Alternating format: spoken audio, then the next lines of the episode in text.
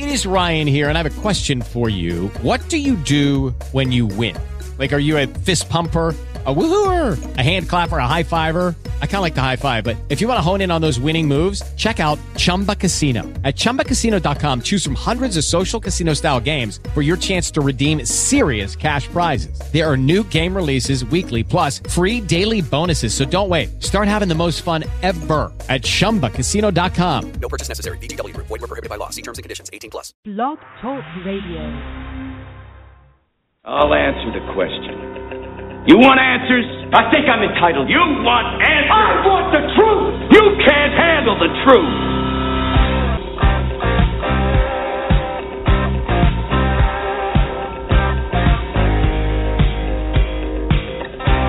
You've heard about it. You've read about it. You've talked about it. And now you found it. This is Alan Smith Ask the Trucker Live on Blog Talk Radio, the largest radio social network in the world. With your hosts, Alan and Donna Smith, focusing on driver health, careers, regulations, and the important issues facing the industry.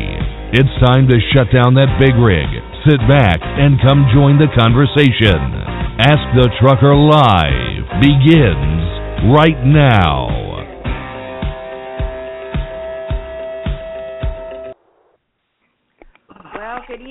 Everyone. Um, let me just fix my mic here. Uh, glad you can come to the show tonight. Welcome to Ask the Trucker Live. Tonight is Thursday, February 25th, 2016, and I'm Donna Smith, the Thursday night host of Ask the Trucker. Our topic tonight is Is the ATA the voice for the professional driver? Now that's that's a question for you.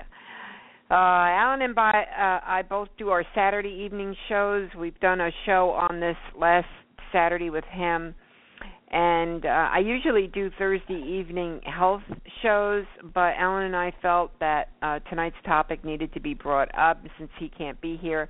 Um, I'm I'm your uh, host tonight. It is a time sensitive topic, and since the name of the show is Ask the Trucker, I have two veteran trucker advocates with me tonight to help host uh, co-host tonight's show.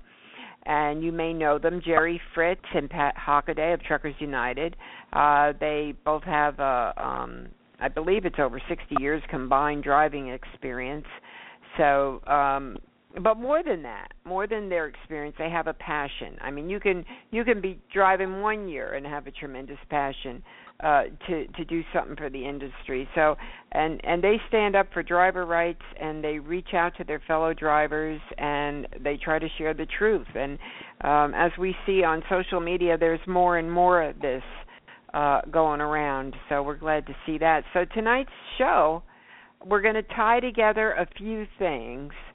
Um, the name of the show is is the ATA, the voice for the professional driver. But first, we want to discuss that the ATA's claim that they are the voice. That's their claim. Uh, they are the voice of trucking. And there are a few of us who believe that since professional drivers are the main component of trucking, uh, that you know there's no truck drivers as ATA members. That we feel this claim is false. Um, so I don't know how else they would say it, but we're the voice of trucking, but not truck drivers. I'm not sure how they would put that.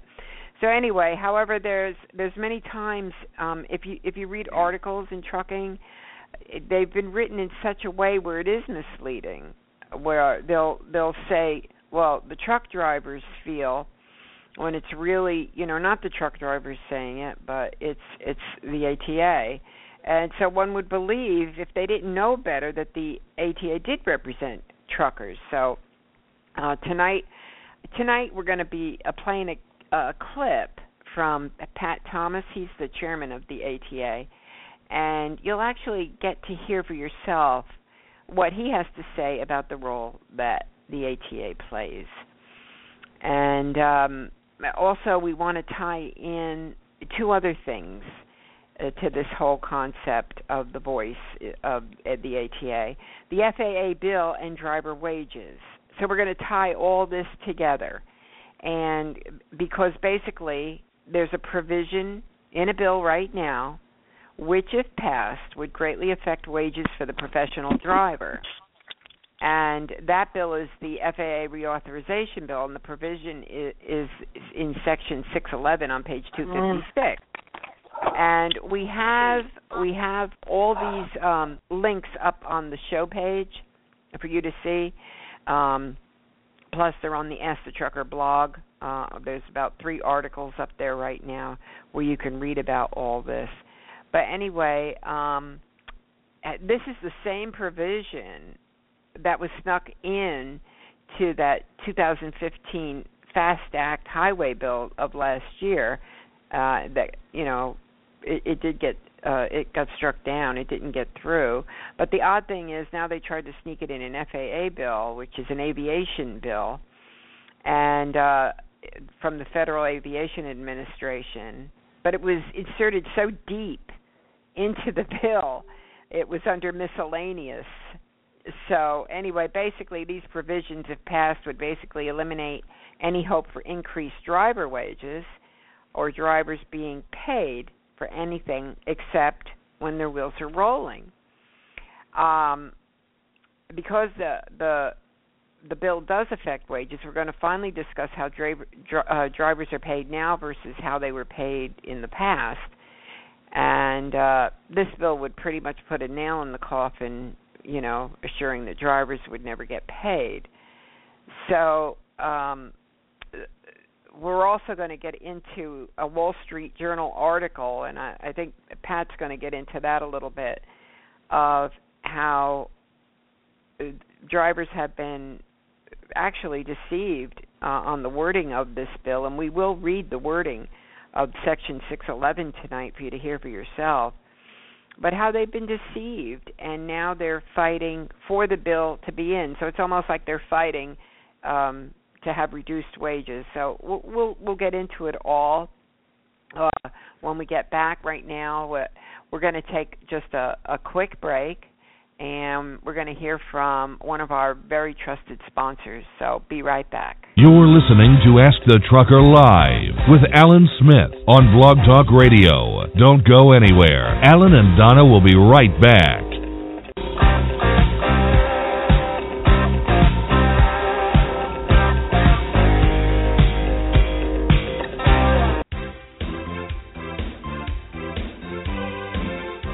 Hey everybody, Alan Smith here. Have you been driving a big rig for a while now and considering starting your own business as an owner operator? Well, Lone Mountain Truck Leasing offers the best lease purchase plan in the industry. With a small down payment and monthly payments around $1,000 or less, you make the monthly payment and when the final payment is made, they hand over the title. It really is that simple. There is no big balloon payment at the end, and secondly, the truck is yours, not a lease plan under one trucking company. So if becoming an owner operator is your goal, do it the right way. Do it the best way. Contact Lone Mountain Truck Leasing on the web at lonemountaintruck.com or give them a call toll free at 866 512 5685. That's lonemountaintruck.com.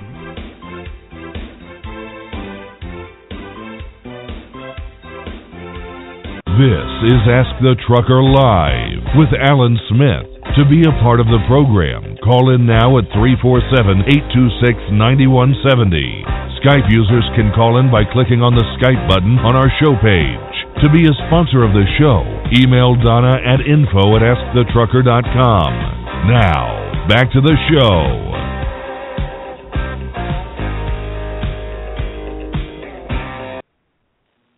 Hey, welcome back, everyone. Um, I, I get to I love to watch all the numbers coming up on the line. The lines are full tonight. Thank you so much for listening. So back to our show, uh, which which is I have to get the title here is the ATA the voice for the professional driver, and I know a lot of a lot of you people out there, you know, you're probably all angry and everything because I know what everybody says. I hear it, I see it online.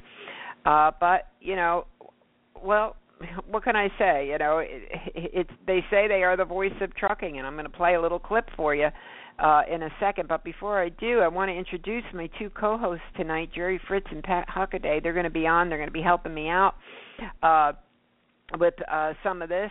So so let me open up both of their lines. I hope I have the the right lines here. Uh, Jerry and Pat, do I have you guys? Yes, ma'am. I'm here. Yes. Okay. Okay. Well, welcome to tonight's show, and thank you for taking the time out uh, to be a part of it. And uh, I'm I'm going to just play this clip right now for everybody to hear. And um, this is let's see, Pat Thomas. He's the chairman of the ATA. Well, thank you, Elizabeth. And, and first, let me say what an honor it is uh, to to be elected chairman of the American Trucking Association. As you know, the ATA is is the voice of our industry uh, to lots of groups around the country, but maybe most importantly for us, uh, the voice of trucking to to uh, Congress and to the to the uh, folks that make the the laws in Washington, and as well as those who who uh, who make regulations that affect our industry. So it, uh, it it it is really an honor to be the representative or the spokesperson for the uh, for the industry, or as I say, I'm the head cheerleader for uh, for the industry here in Washington and, as well as other places around the country. And, and you're absolutely right, Elizabeth. It's a it's a really critical time here for our industry. As you know, we're well, I'm sure we'll get into it as we go, but we're in the on the verge here of, of getting a new highway bill, and of course, so most of my attention as well as the staff here at ATA is focused on Capitol Hill and, and with the administration trying to put together a long-term highway bill that will provide the infrastructure investment that we need to keep this economy uh, moving in this country. Okay, so um, I'm going to play that again a little later. There were certain things uh, in that that I'm not sure if you caught. Now, that was done right when they were trying to put that highway bill together, and in that bill was that Denham Amendment, which they tried very, very hard to get included. And uh, it was struck down. It was struck down. We had a big movement. Um, uh, video from people and write-ins, uh, call-ins to their senators and reps. Uh, so the drivers had a big part in that bill, that amendment, not being included in the FAST Act 2015 highway bill. So anyway, um, uh, oh, for everybody now, if you want to um, put your, I see a lot of people on the line listening, but if you want to be a part of the show, just click one on your keypad and and that kind of like gives me a little notice on my switchboard um, that you want to either make a comment or um, you know just ask a question or something. Uh, also for all those listening um, on the internet i can't see you um, but i know we always have a lot listening online so if you do want to become part of the show um, just dial in three four seven eight two six nine one seven zero, and then again you have to press one on your keypad, and that you know shows me you want to be a part of the show. But anyway, uh, Jerry and Pat. So, um, so what do you think of this now? Um, what did you think of that clip? What did you catch out of that that struck well, you uh, most? This is Jerry. This is Jerry. What struck me most is when he made the remark that we are the voice of the American trucking industry to Congress. Right, that's the part Now, that struck me too. I would and like to point regulations. this out to FMC has yeah, and regulations. Yeah, I'd like to point this out to drivers. I listen to Sirius. A lot of you know I'm there a lot, and I hear this constant drumbeat of the anti-government thing. Now, don't get me wrong. I'm not pro- totally pro-government either. See, actually, the FMSCA works for Congress. FMSCA didn't sit up all night tankerous ways to irritate truck drivers. Congress gives them their orders. They have to do what Congress tells them to do. Okay, who influences Congress? The American Trucking Association and the Truckload Carriers Association. Now, Donna, we didn't discuss this previously, but I saw, I heard something real interesting today, and I called in on it. Mark Walsh thought it was an excellent question. they had the president of the American Bus Association on today. So I asked the question how is the Denham Amendment going to affect them? But before I did that, I praised, uh, complimented the president of the American Bus Association.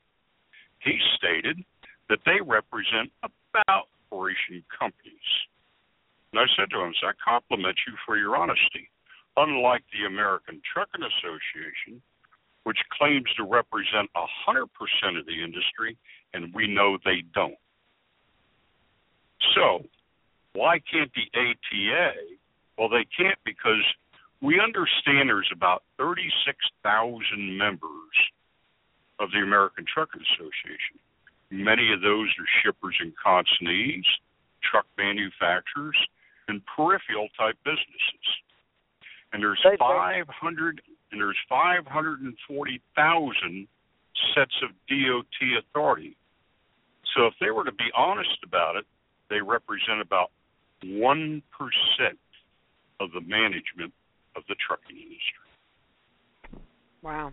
We have we have the Truckload Carriers Association represents nearly 700 companies, and they make the claim that they rep- represent over 200,000 truck operators. 700 companies with 200,000 truck operators. I called the TCA yesterday and I asked them, How do I become a member? Where is the driver category? And the lady said, Well, we really just represent management I said, but you claim that you represent 200,000 operators. How can you make that claim if there's not a membership level for me to be in? And she had to forward me on up the ladder, talk to somebody else. But, but see, this is their own people don't realize what the hell they're doing. Also, so what did they tell you? There's, there's well, I actually had to get off the phone at that point. My work crew returned back from break, so I said, "Well, I'll I'll contact this guy later." I haven't gotten around to it. Before we go any further, there's a third group that just became public. I think within the last year or so. They're called themselves the Alliance for Driver Safety and Security. This is Maverick, J.B. Hunt, and a couple of other carriers. Now, get the name Alliance for Driver Safety and Security.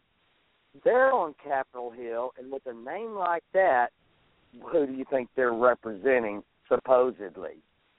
You see what these people are yeah. playing dirty tricks, in other words, um, and they are on the hill talking to all the legislatures daily Jerry can tell you a story about that conversation with his congressman.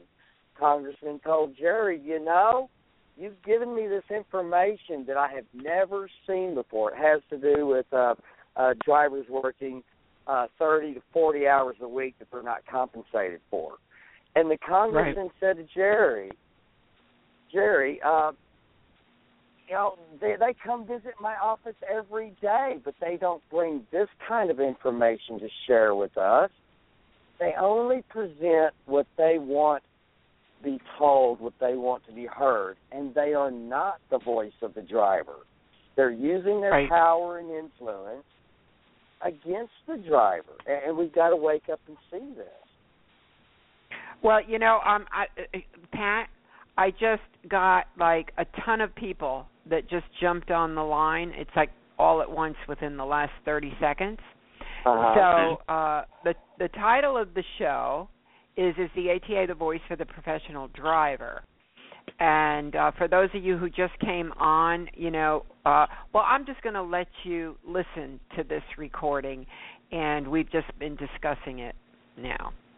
Well, thank you, Elizabeth. And, and first, let me say what an honor it is uh, to to be elected chairman of the American Trucking Association. As you know, the ATA is is the voice of our industry uh, to lots of groups around the country, but maybe most importantly for us, uh, the voice of trucking to to uh, Congress and to the to the uh, folks that make the the laws in Washington, and as well as those who who uh, who make regulations that affect our industry. So it, uh, it, it it is really an honor to be the representative or the spokesperson for the uh, for the industry, or as I say, I'm the head cheerleader for uh, for the industry here in Washington and, as well as other places around the country. And, and you're absolutely right, Elizabeth. It's a it's a really critical time here for our industry. As you know, we're well, I'm sure we'll get into it as we go, but we're the on the verge here of, of getting a new highway bill, and of course, so most of my attention,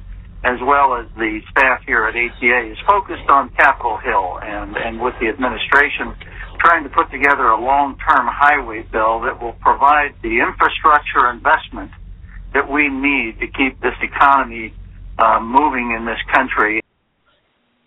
Okay, so um, they are the voice of trucking, and uh, they are the voice to go to Congress and for regulations. And by the way, um, some of these regulations, you know, what are they? ELDs, speed limiters, uh, lowering the age limit, longer and heavier trucks, um, you know, things like that. And if if I'm not mistaken, um, I don't think. Uh, you know drivers are are really for any of those things. So Pat, um, I just wanted for everybody who jumped on to be able to hear that that little clip. So uh, well, I'd like to also, also go ahead. I'm, I didn't mean to interrupt. Not only well, that there's a delay here, so it's hard. Yeah, they they they put out a video. The ATA had all their I don't know what you call them, road squad, road crew drivers come in, and they they presented a video uh, concerning this Denham method, uh, which was you know the Denham method. As long as the sum of the pieces produced, when divided by that time it took to produce those pieces, equals seven twenty-five an hour, then everything's okay. The ATA has been pushing that this is going to cause drivers uh, in in California and there's 21 other states that have similar labor laws. These interstate over the road drivers are going to have to take 10 minute breaks as mandated by these individual state laws. This is what the ATA is pushing. Now, but Pat, let me let me just Pat, let's just back up okay, and okay. tell people what we're referring to. Okay, what Pat's talking about is the provision in the new FAA reauthorization bill, and and we had a uh, a radio show last week or the week before with Alan on this, and we had a um, an attorney explaining this bill. But that's what he's he's talking about, and basically. Um, uh, there's part A and part B, and and Pat, I'm I'm just gonna uh, read it for people to listen Okay. to part A, and then part B, and then we can talk about what uh, the ATA is telling their drivers um, on on their you know employees for the members, the mega carriers who are members, and they're actually trying to get them to you know vote yes for this amendment by actual it's actual deception and if you heard that show last week you'd know why. But anyway at part a of this bill and it's the same as the denham amendment that they tried to slip in the highway bill uh at the 11th hour uh last year and it got struck down. Anyway um it says a state political subdivision of a state or a political authority of two or more states may not enact or enforce a law, regulation, or other provision having the force and effect of law prohibiting employees whose hours of service are subject to regulation by the Secretary under Section 31502 from working to the full extended permit or at such times as permitted under such section or imposing any additional obligations on motor carriers of such employees. And what that basically says is, you know, the states can't allow extra um extra breaks or extra pay for breaks or things like that that because they're under you know authority. And this is this is what they wrote in. This is the provision that they wanted. But here's part b which is the the really dangerous part that the ATA doesn't even touch okay it says a state political subdivision of a state or political authority of two or more states may not enact or enforce a law regulation, or other provision having the force and effect of law that requires a motor carrier that compensates employees on a piece rate basis, cents per mile, to pay those employees separate. Okay, now listen to this separate or additional compensation, provided that the motor carrier pays the employee a total sum that, when divided by the total number of hours worked, uh, is equal or, or or greater than hourly minimum wage. Okay, that's the dangerous part. So as long as you're making minimum wage, they don't have to compensate you for anything other than cents per mile, and that equals detention time, uh, paperwork, you know, what are some of the other things, Jerry? Pat, help me out here that well, drivers let's don't back pay up for. one second. It says, and this applies to anyone who's working under Part 395 of Title 40, 49 Code of Federal Regulations. We know that right. better as being Part 395 hours of service. So this applies to anybody working under the hours of service laws. Anybody, anywhere. So what the ATA, uh, what we know, California, there have been in-state drivers that have been misclassified, that have also been denied their breaks as California state law requires. Okay, and they've gone to court and they've fought and won. Congress, but let's let's clarify Eleanor, the break, Pat. We need to clarify well, it right every, off every, the bat. Every four hours, and we know this from other other uh, you know jobs as well. Generally, for every four hours the employee works, they are granted a paid ten minute break. Having employed people myself, never thought anything of it. Two hours into the workday, everybody takes a ten minute break. Two hours into the afternoon, everybody takes a paid ten minute break. This is happening all over the country for regular working people. Okay, uh, that's all this boils down to: a ten minute paid okay, ten but, minute but break. the thing we have to we have to stress here, Pat, is drivers are getting upset because they think they actually have to stop to take this yes, break. that's where I'm going with that. So, okay. in-state drivers, drivers working, picking up and delivering inside of California border, they are required by law to have these breaks or be compensated if they miss their breaks. Congresswoman Eleanor Holmes Norton was on Landline Now the other day talking about this. And she says, and, and I've had other drivers tell me as well, interstate commerce laws, and I don't know the exact reference numbers, but but we know that what happens to drivers working inside the state of, of, of California varies from us drivers, us over the road drivers that go into California, drop a load, pick up a load, and leave the state of California. We are not held to these in state rules and regulations as the in state driver would be.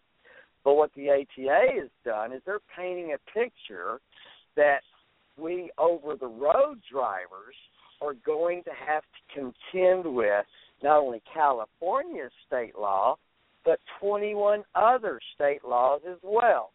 They're painting a picture that we're going to have to be lawyers knowing all the laws of all these states so we can, can pull over and take 10 minute breaks.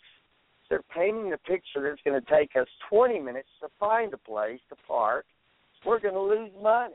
Okay, this is a picture that the ATA is painting, and I've talked to OOIDA. Of course, Donna, you've talked to your people as well. We've got Congresswoman Eleanor Holmes, Holmes Norton saying the ATA is wrong. Well, why are they painting this picture? By the Why way, they- Pat, let me pick Pat, let Go me pick it. this up here. Go for it. Uh, for those in the audience who don't know, I studied transportation law from 1964 to 1966. There is an Interstate Commerce Act. What's going on here? Pat is right. 1965, I worked for ATA Transport in North Bergen, New Jersey, just casual. I was in college. Many, many times, old cab over Max straight truck. Many, many times, the dispatcher said, "Jerry, you got a lot of pickups. You want to work through lunch?" Yeah. No big deal.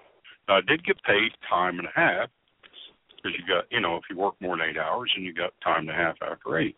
So they pay me for that.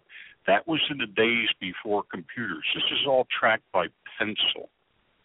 The state of New York, which I've been running gee, since the 60s, they have an in- intrastate, and it, you know, if you pick up and deliver within the state of New York, your lunch hour must be all your time is on duty.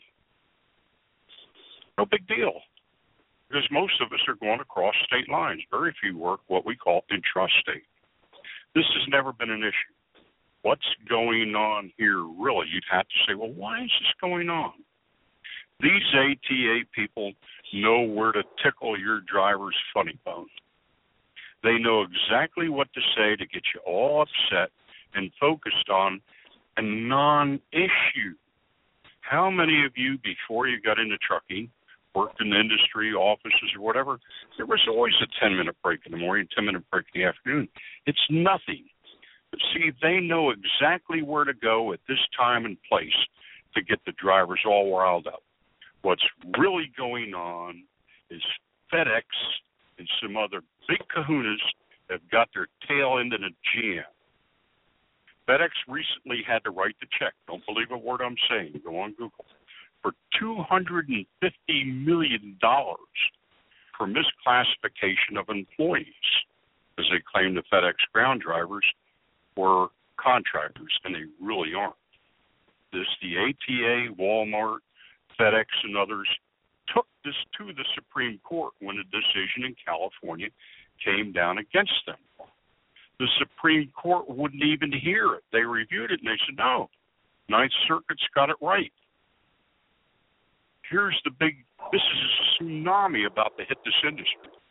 This whole lease purchase, leasing to, misclassification, the so called contract employees is about to blow wide open. There are And other states that FedEx there are other states that FedEx has this in court. In Kansas, this is in writing, folks. The judge looked at FedEx's defense in Kansas and said, This is laughable. If four other states decide on the class action suits that's just with FedEx right now, you're talking about $1 billion in back pay. That's not including the fines, the penalties, and interest for non payment of workers' comp, non payment of Social Security, non payment of unemployment taxes. There's a tsunami coming. This is what they're covering up. So they've come out here, oh, we know how to get these drivers upset. We know how to, we'll tell them they've got another break issue coming up in addition to the half hour thing. And by the way, like Donna says, the ELD, the speed limiters, the less than 21 age, every one of the issues that we're blaming FMSCA for, FMSCA is only doing what they're told to do. Congress is doing this, but who's behind? I guarantee you, no congressman woke up in the middle of the night and said, "Oh, we got to have electronic logs in those trucks." It all came from the ATA and the ATA members, which are all the big carriers, trying to control their competition.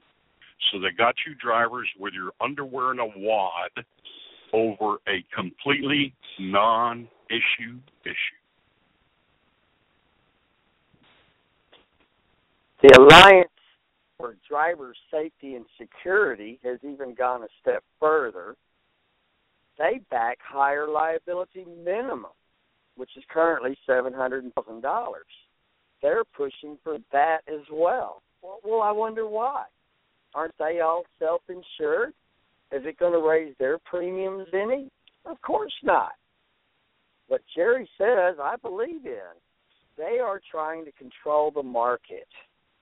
We don't have a free market as I see it. We have a controlled market. And and you know, I just want to add to what Jerry said, Pat. I Yeah. just want to um say that again, there's 21 states that have these breaks that are allowed and payment for those breaks. So in other words, even if you don't take your break, if you waive it, you know, well I I don't have time or something like that or I can't whatever your reason, you are allowed to waive the break.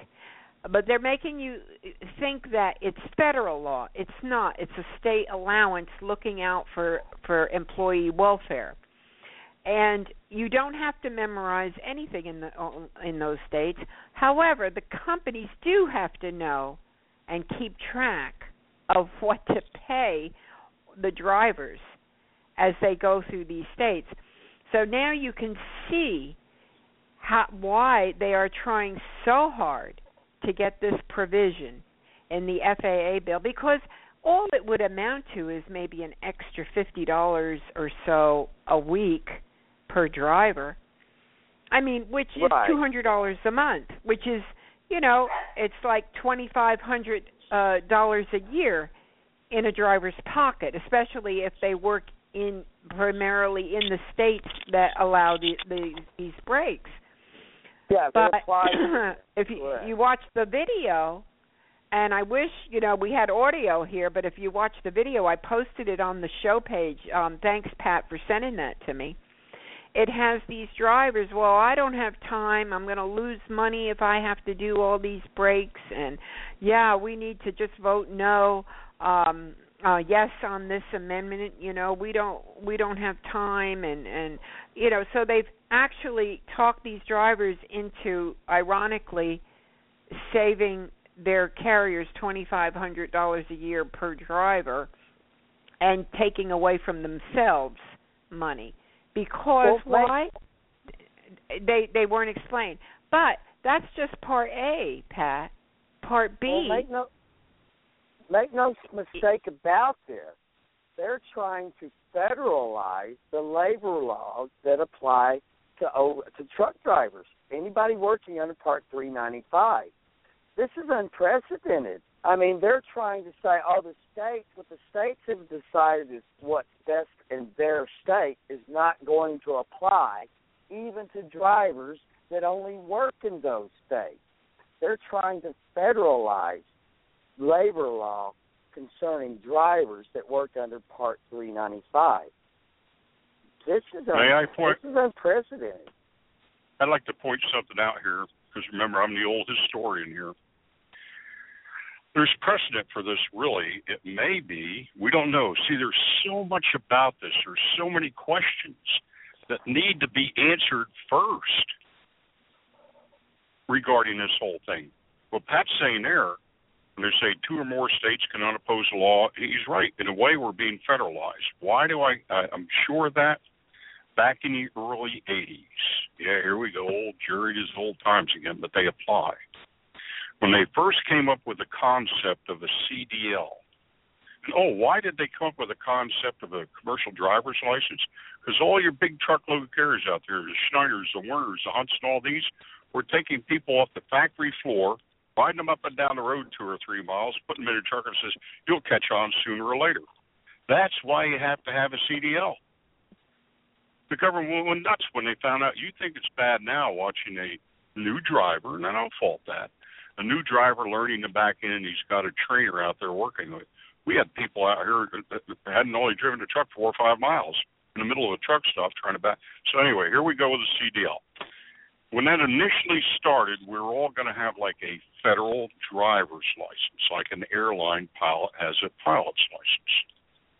Well, when it got started, many states and said, "Oh, wait a minute, you can't do that." See, folks, none of us are a citizen of the United States of America. We are a citizen of a state that is a member of the United States of America. So when the states started yelling states' rights, these are our citizens.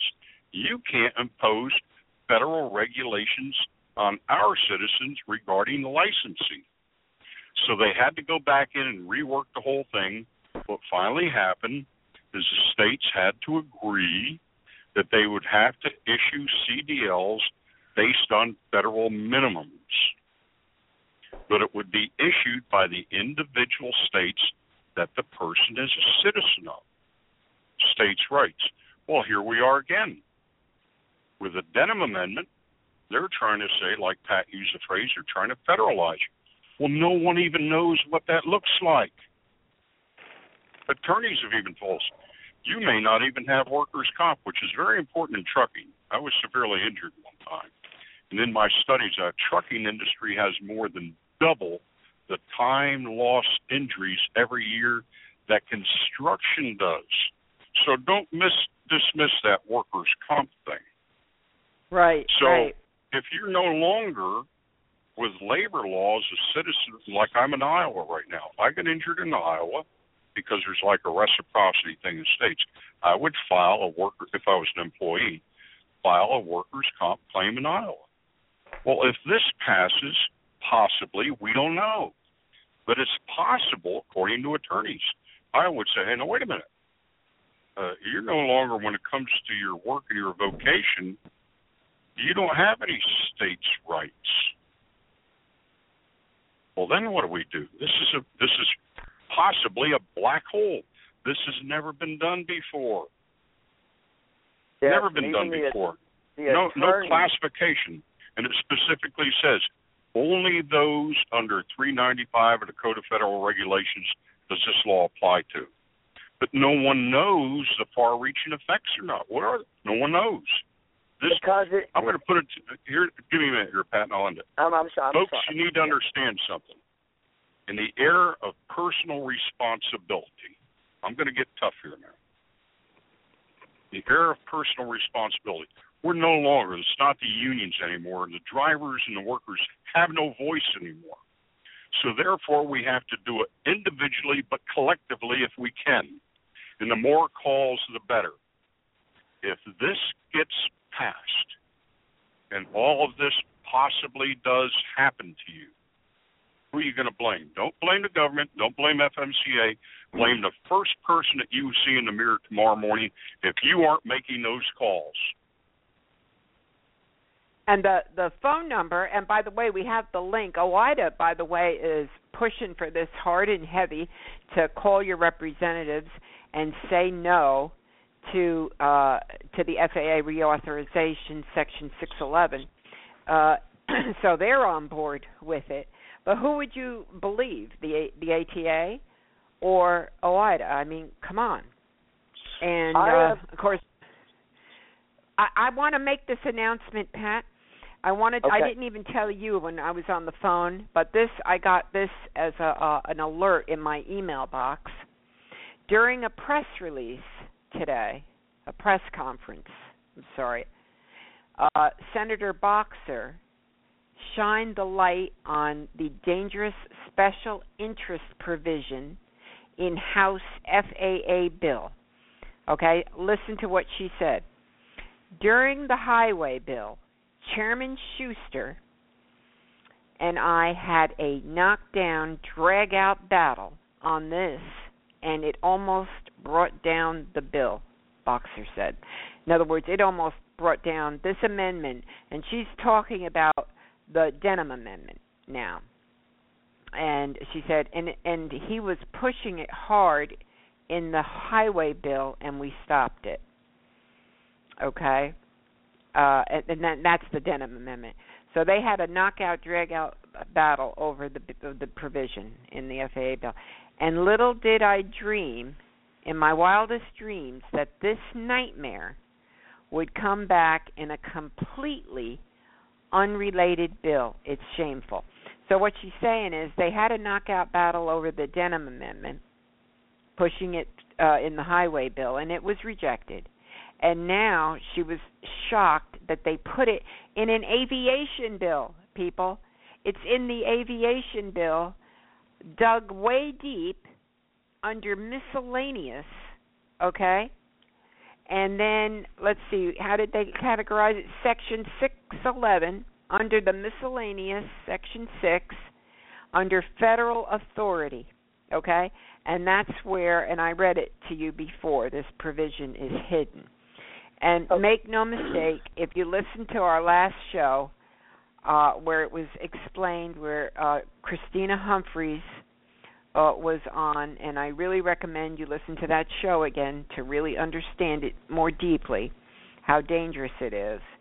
Uh, this is this would just prevent drivers from ever being paid any kind of work except the mileage they drive. Okay, I'm done. Go ahead, Pat. I, I just had to read that to you. I thought that was pretty pretty heavy. Well, it doesn't.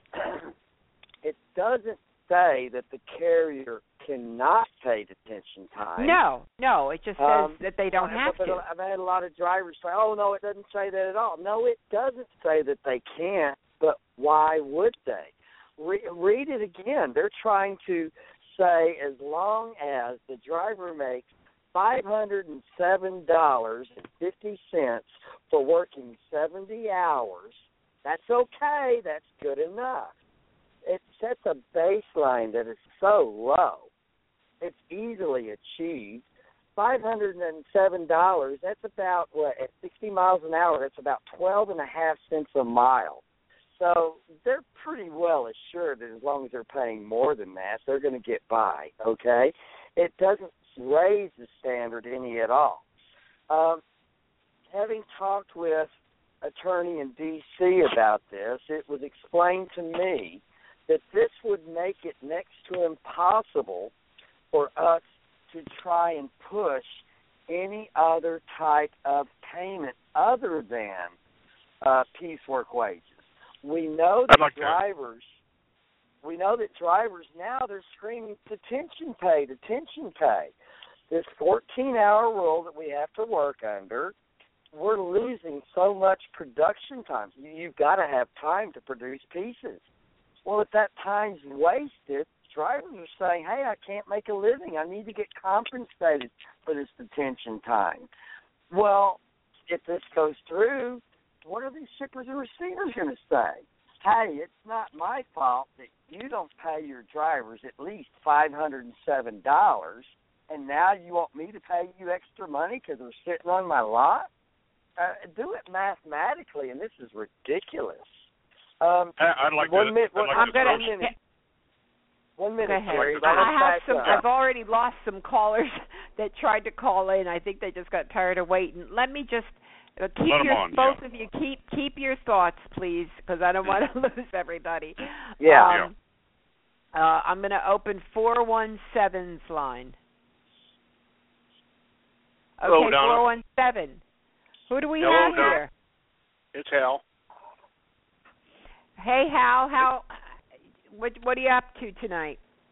Oh, well, I stepped into this late, and Gary and yeah, a lot of people want to say something, and I'm sure they they need to. They I, I, they need a chance to get in there and get a word in, Mhm. anyways. But uh yeah, what Jerry and, and Pat have been saying are, is is right on right on the ball. I mean, Pat's sitting there covering everything I wanted to sit there and say. You know, my biggest concern for the drivers is the fact that if this amendment goes through, if we don't fight, the people don't make the call, like you said, and this goes through, any opportunity for us to push for fair wages for work done or detention or layover or any of that, and to get the shippers and the trucking companies to pay us properly, we lose it. We're going to lose it all. Right. I mean, That's right. drivers have been, like, like Pat said, drivers have been screaming for detention pay, layover pay for years. Some companies pay it. Other companies, they'll sit there and say, "Well, we don't charge our customers uh, detention pay. We don't do that." And you ask them why? They say, Well, we'd end up losing an account. Well, what's more important, losing your account or losing your drivers? You know, because drivers need to be paid fairly for everything that they do. All right? you got to you got to you know yeah it's part of our job. Do a pre-trip do a post-trip fill the tank up you know uh making repairs on the truck is not a part of our job necessarily. I mean a lot of companies say you don't turn a wrench period. You don't put a screwdriver to nothing. You don't touch Mhm. anything. You let the shops do it. But the problem is that driver is down for that time while that work's got to be done i mean uh, but you know loading unloading. There are times where a driver is stuck with having to fingerprint the load to put it on the trailer or to take it off. Company might pay fifty, maybe one hundred and fifty dollars to that driver. How many hours is it going to take to fingerprint every package that is floor loaded on a trailer? Or even, uh, well, I did uh, food grade bulk tankers. So just take a bulk tanker. How long does it take that driver to unload that tanker, liquid or bulk? How long is it going to take that driver to unload a trailer, a drive-in, or a reefer? He has to Hmm. assist to do that. This can take hours sometimes. If you don't have any help and you're the only one in there doing it, it's going to take a while, and you don't get paid for it. You know, the store isn't going to pay for it. The warehouse isn't going to pay for it. Sometimes, and the truck trucking company, even if they do pay for it, it's not fair wage. Mhm. You know, for the work that you've had to do, it is not fair wage. This bill, if it goes through, and a sneaky son of a guns that that done it, Mr. Denham uh, in particular, to sneak this into the FAA bill. This is aviation, has nothing to do with ground transportation. To sneak this in there, to me, what I see is Mr. Denham trying to protect his business and uh, his what do you call them constituents, their businesses from be, being stuck having to pay extra for work that a driver has to do or time he has to wait or something like that. If if they can prevent that from happening, well, that's money that they don't have to lose. They can keep that money in their pockets. Same thing with the trucking companies. ATA, they're back in this. What the heck's the ATA doing? Uh, getting involved with the FAA. All right? Mhm. What what is their business in the FAA? They got no business in the FAA. They're not FAA. They are Well, trucking. well, let me just And let me just tell even- you so far from that. so you know. Now you you the Denham amendment was brought in by Jeff Denham of California, okay? Yep. And that Yep. was struck down and that was uh, just like you said Hal done in the 11th hour. This Yep, new we won one a heck of a this- fight in that process. We won This- one heck yeah, of a fight this- in that process. the this new one now this is what happened how they how they got it in the house committee on transportation and in, infrastructure okay they sent a letter an argument was made for the supporters of 611 they said we need this to clarify a pre the preemption provision of the FAA Authorization Act of 1994 to And it's a restore the goals Congress intended. See, they're arguing what con- it's like. It's like reading the Bob- Bible or the Constitution and saying, "Well, no, that's not what they meant. They meant this." So, Yeah, they want their own so they're interpretation. saying that to restore the goals of Congress intended when it sought national uniformity for motor carriers. And basically, what Jerry said before, when they contested this the first time, the um, what was it, the appellate, the the ninth uh, appellate Ninth court, district. Yeah. di- district court said no you know that's not true that this is what it means and yeah you've got to pay the drivers for and if they don't want to take their break fine but you still have to pay them okay Yep. so um so now they're trying the same thing. So they wrote a letter to the house uh committee on infrastructure. And who was it that sent the letter? Well here's just some of the names. Let me let you know uh who they were. Uh, among the letters sent were American Trucking Associations, the 50 ATA affiliated state trucking associations, the National Private Truck Council, the Truckload Carriers Association, and the Truck Renting and Leasing Association. Now this is just part of the list. There's a bigger list, but this is this is the ones that concern us. And the one who was um uh, Transportation Infrastructure Committee Chairman Bill Shuster, uh, he was the one that introduced the AIR Act legislation, which included the provision. So it's Bill Shuster, and that's the same guy that Barbara Boxer was fighting with, I guess, over the the Denham It- Amendment. Okay. So I may- anyway, if- go, go ahead. I just wanted to to give a little background. Hal, I'm sorry to interrupt you. No, No, no, that's that's all right. fine. That's all right. Um, you know, I, I, and anybody that's ever heard me or read anything that I've ever written article wise knows I don't trust the ATA worth a flip.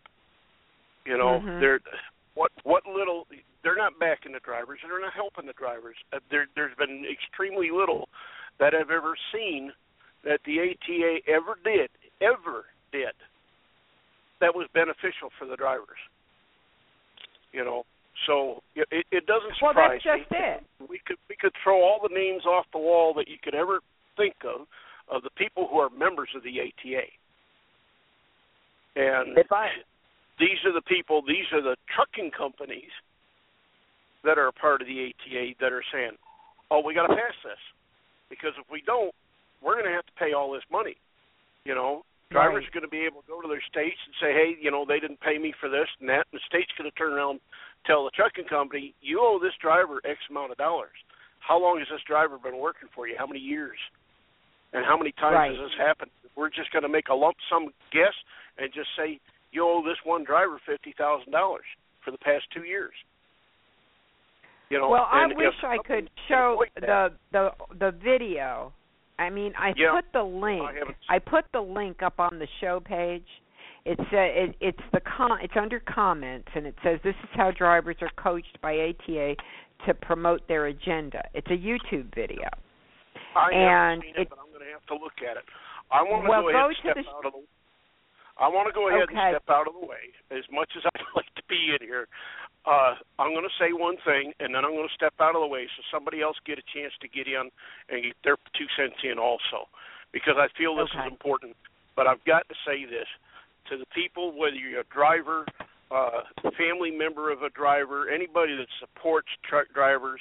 I mean, if you're in here and you're with this, then get on the phone, call your state representative, tell them put this bill down, yank this piece out of the FAA Out bill. of the FAA, yep. do- out of the FAA bill. It has nothing to do with trucking whatsoever, and it and it's irresponsible on the part of Bill Shuster and anybody else that supports Bill Shuster, Jeff Denham, anybody else. I mean, this has got me about that close to just saying, Republican?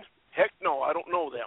You know, and Well, I know God it's an embarrassment I because registered uh, we're Republicans, and it seems like all the Republicans uh, on these committees are against the drivers. It's it's it is embarrassing, Hal.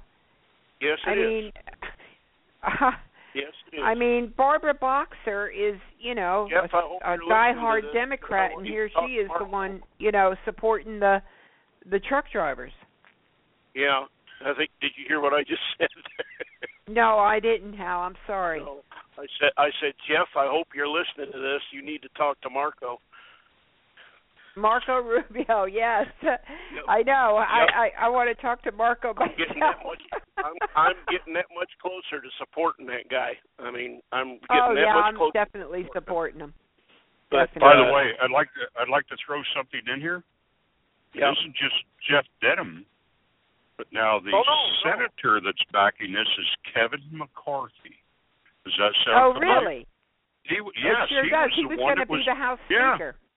Yeah, I Mhm. mean there's some big guns here, folks. Get on the phones. And here's another Get thing, like phone, Al was saying. These calls, So- you need to do this. Right. It's important. Let me go ahead See, and get the- out of the way. Donna, you let somebody else get in there. I, I know there's other people want to say something. Let them get in there. I, Well, I I'm gonna- Other, other, pe- I want to hear other people say something as well. But what we've Yeah. got to Okay. understand, the Denham Amendment was an amendment to the Highway Bill. The Highway Bill did not necessarily have to be passed. They have been putting it off year after year. The FAA bill, it is absolutely necessary. 100% positive it will go through. It has to go through. to fund But the this airports can be and everything out. else. This But this can be taken an, out of it, No, Pat. wait, stop. This is not an amendment to the bill. This is Right. part this- of the bill. So yes, this but they can still remove it. It has to Yeah, be they can still remove stricken from the bill. Yes, it has. But they to can be remove it stricken out. from The wording can be removed because there's a lot of things that they're discussing over this bill. It's only a draft right now. Right. So there's there's other things that they're discussing, but this is one thing that I think has really ruffled uh, uh, the feathers. Another great guy who's opposing this, and this is a name. Uh, he's very trucker friendly.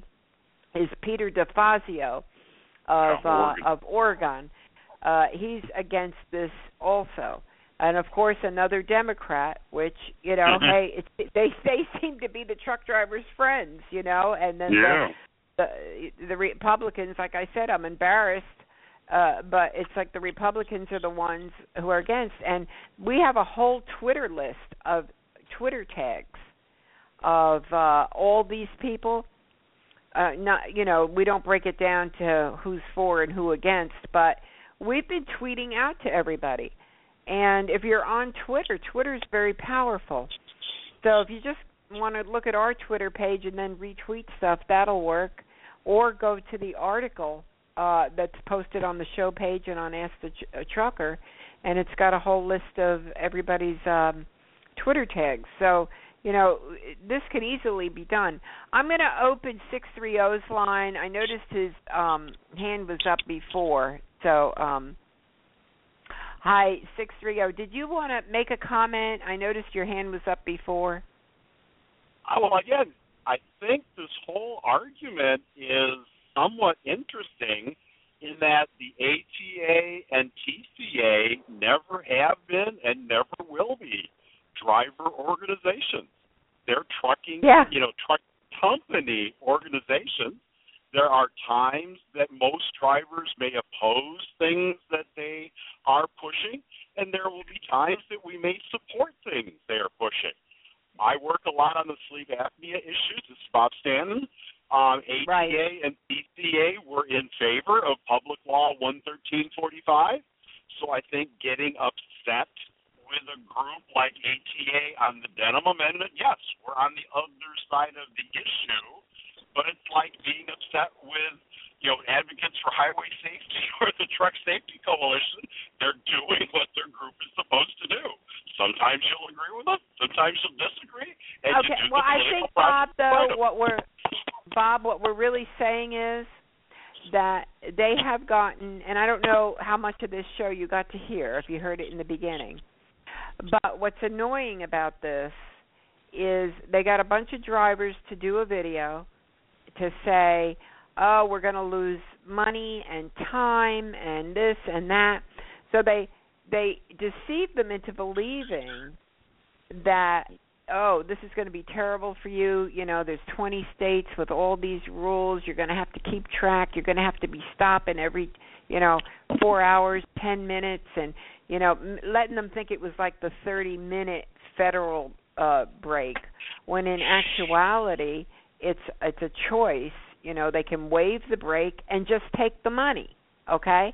But they didn't tell them that. So they got them all upset and then they didn't tell them about part B, which which says, and I read that in the beginning of the show, but you can you can look at part B yourself. We have the links all over uh, with FAA Section 611 and what it says.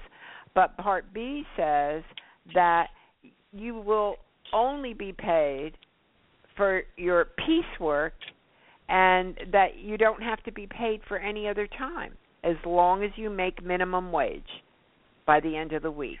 Okay? And I So, guess but- I guess the guess the point is they are lobbying and they are an effective lobbying group. They did a lobbying piece that we disagree with. There are other groups that also make lobbying pieces that many of us disagree with. The job is to educate folks and, and to reach out to your, your appropriate representatives. Amen. And absolutely. But the the point I think that's upsetting to me is this is America and you have every right to lobby and I respect that 100%.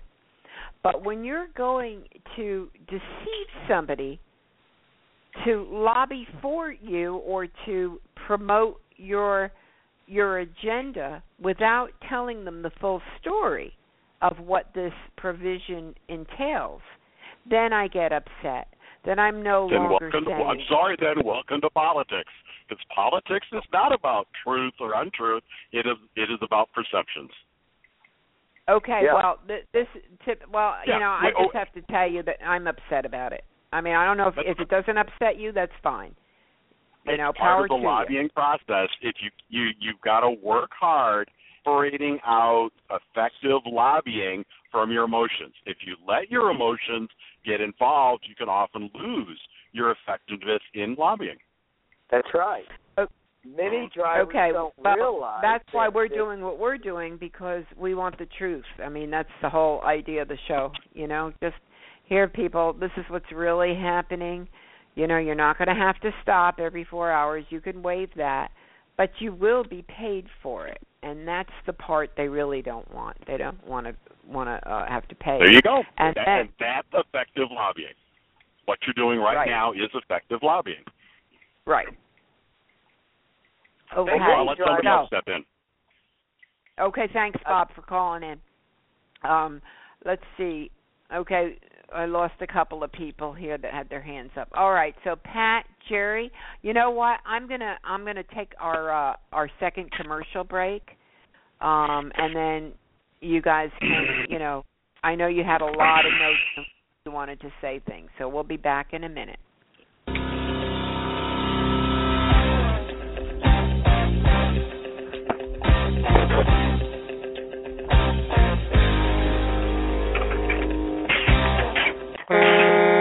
Up, truckers. Are you looking for deals on trucks, trailers, parts, or equipment? Or maybe you need to sell something truck related? Well, there's a great spot on the web where truckers deal with other truckers. No middlemen involved. That's why we call it trucker-to-trucker.com. There's no charge at all for looking, and if you want to place an ad for what you're selling, it's just $19.95, and it runs till it sells. So whether you're buying or selling, it's time to log on and take a look. trucker-to-trucker.com. Check it out. That's trucker-to-trucker.com. Hey everybody, Alan Smith here, and I want to tell you about TruckerLawyers.com. TruckerLawyers.com helps drivers with their legal needs, and they specialize in workers' compensation, trucking accidents, employment law, and other areas. TruckerLawyers.com arms you with important information regarding workers' compensation and your legal rights, and they are also available to help you find assistance for additional legal issues. This includes determining how to get you the best benefits possible for your situation. The website truckerlawyers.com is a resource where you can learn more about your legal rights as a driver. Feel free to continue the social media conversation by liking them on Facebook at www.facebook.com forward slash truckerlawyers and follow them on Twitter as at truckerlawyers. Call them to talk through your questions at 1 800 736 5503.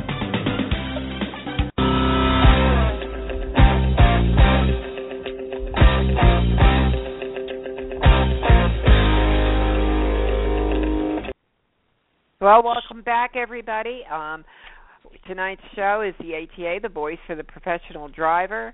Uh, we've been talking about uh, wages and uh, the FAA uh, provision bill in Section 611 and what that would do to driver wages. And uh, we've got uh, Jerry Fritz and Pat Huckaday uh, with me tonight, helping me co-host and uh, we've had uh, great callers. And I'm looking to see if anybody else has hands up. Bear with me because there's a lot of people on here, and I have to scroll down.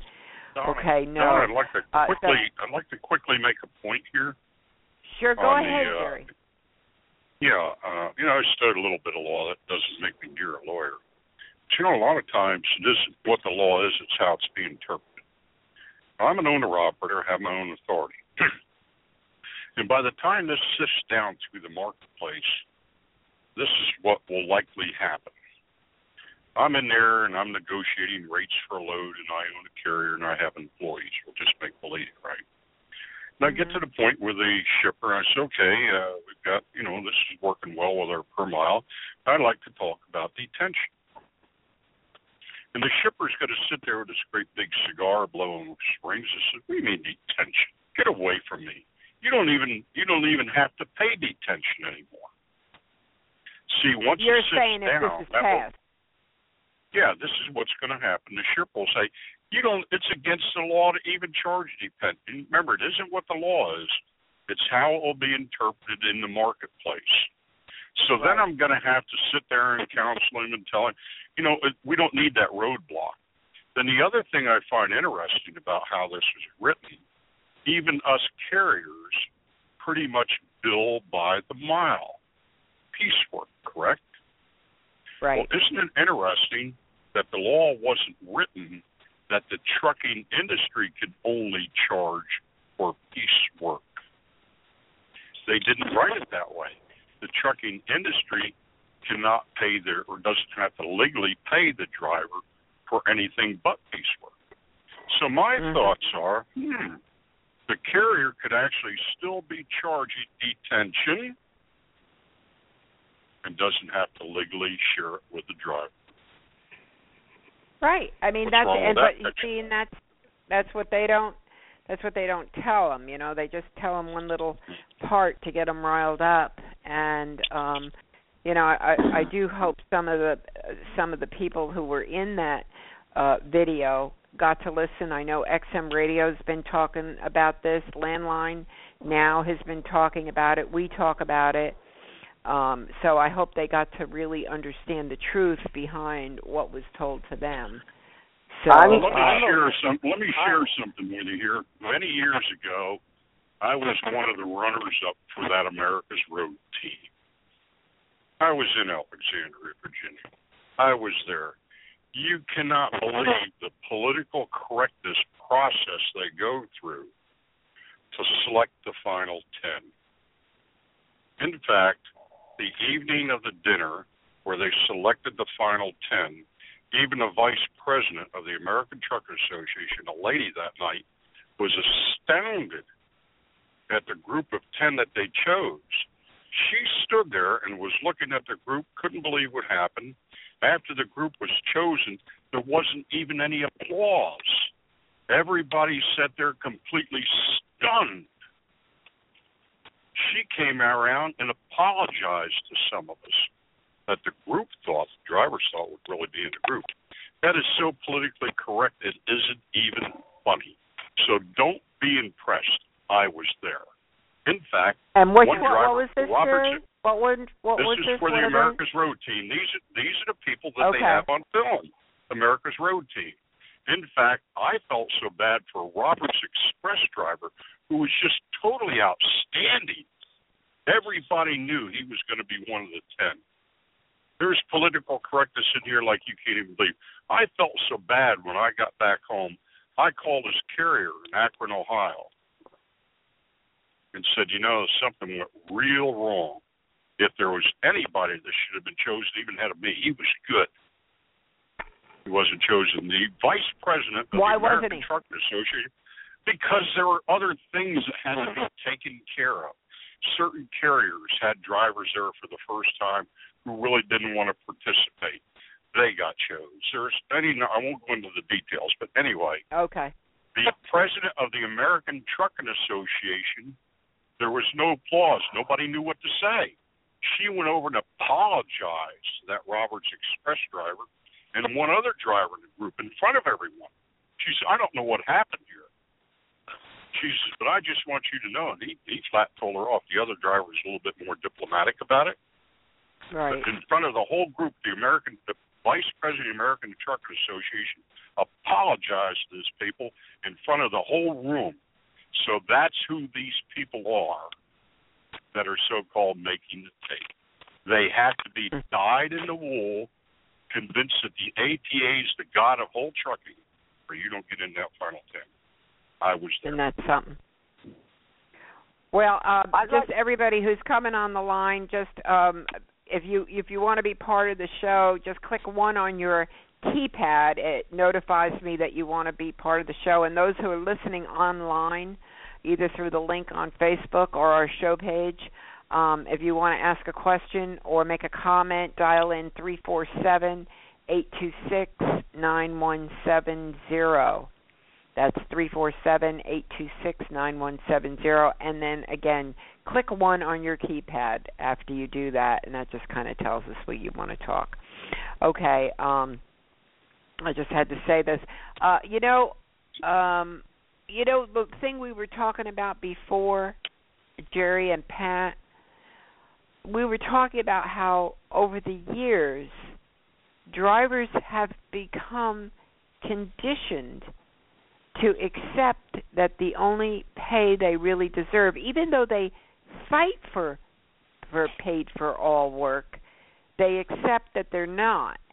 And it wasn't always like that. I mean, you used to get paid for all your work and now um you know, it's like you're you're just accept that you know you work an extra 30 hours a week and and that's okay. It's just part of my job and I I find that Donna, so I'd unusual.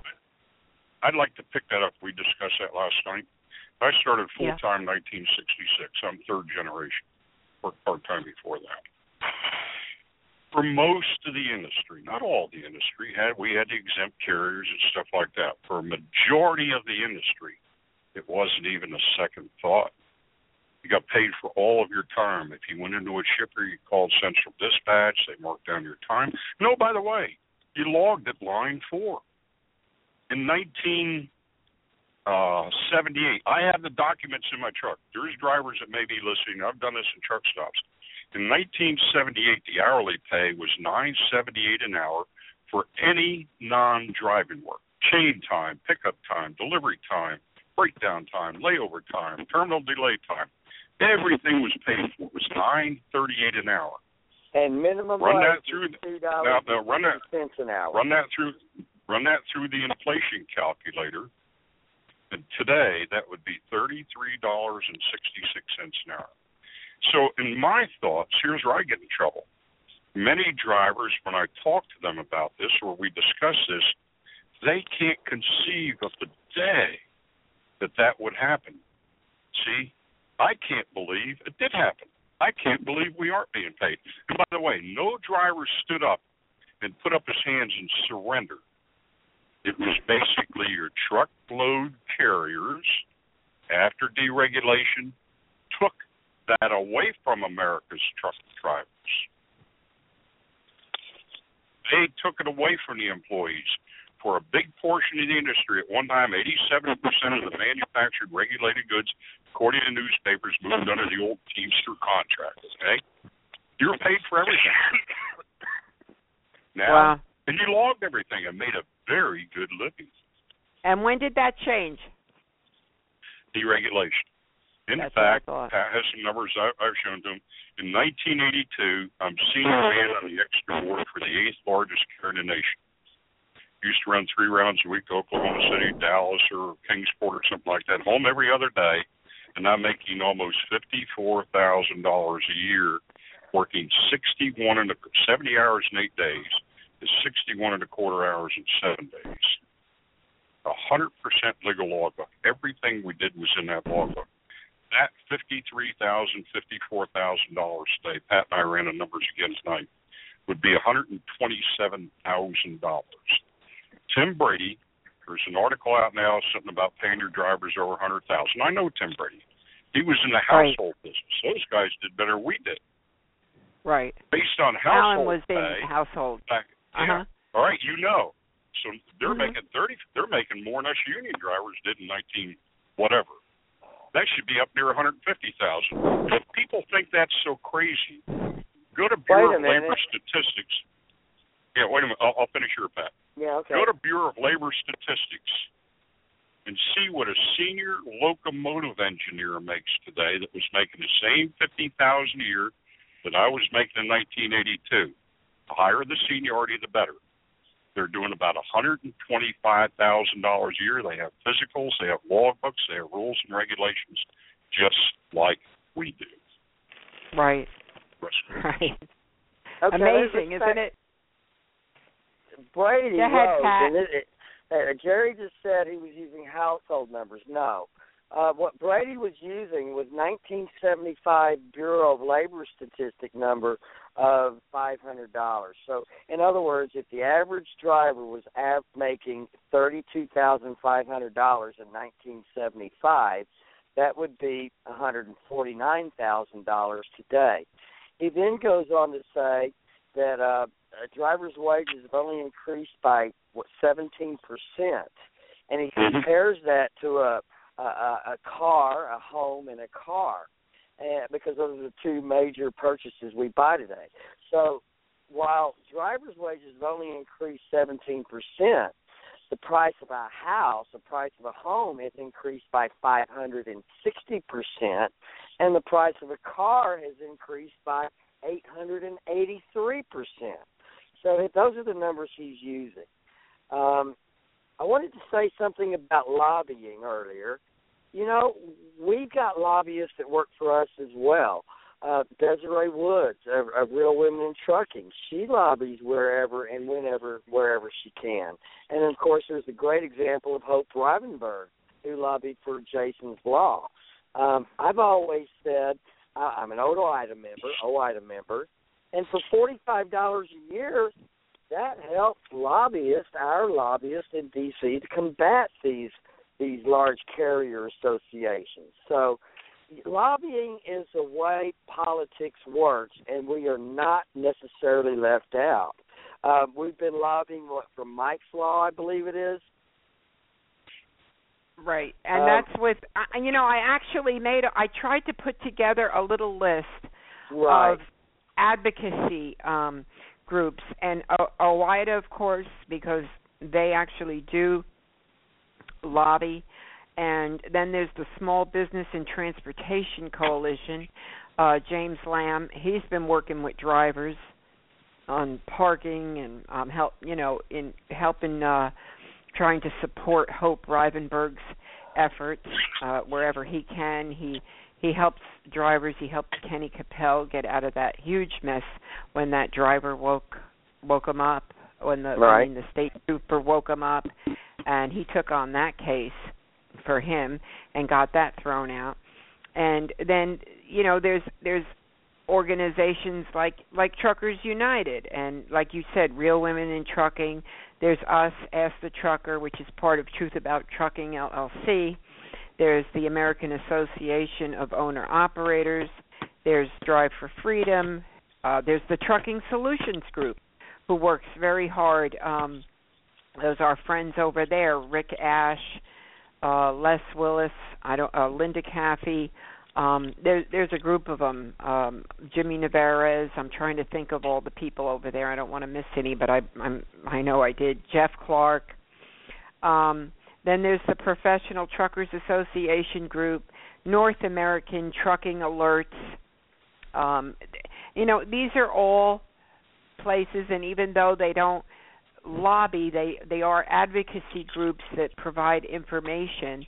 And the biggest thing that drivers need to do is to make those comments on the FMCSA website uh, when when there's a, a pro- proposed rule or um, and and it's comment time and you need to you know say your piece even if you just put a small paragraph on how you feel about a certain regulation there's your voice also.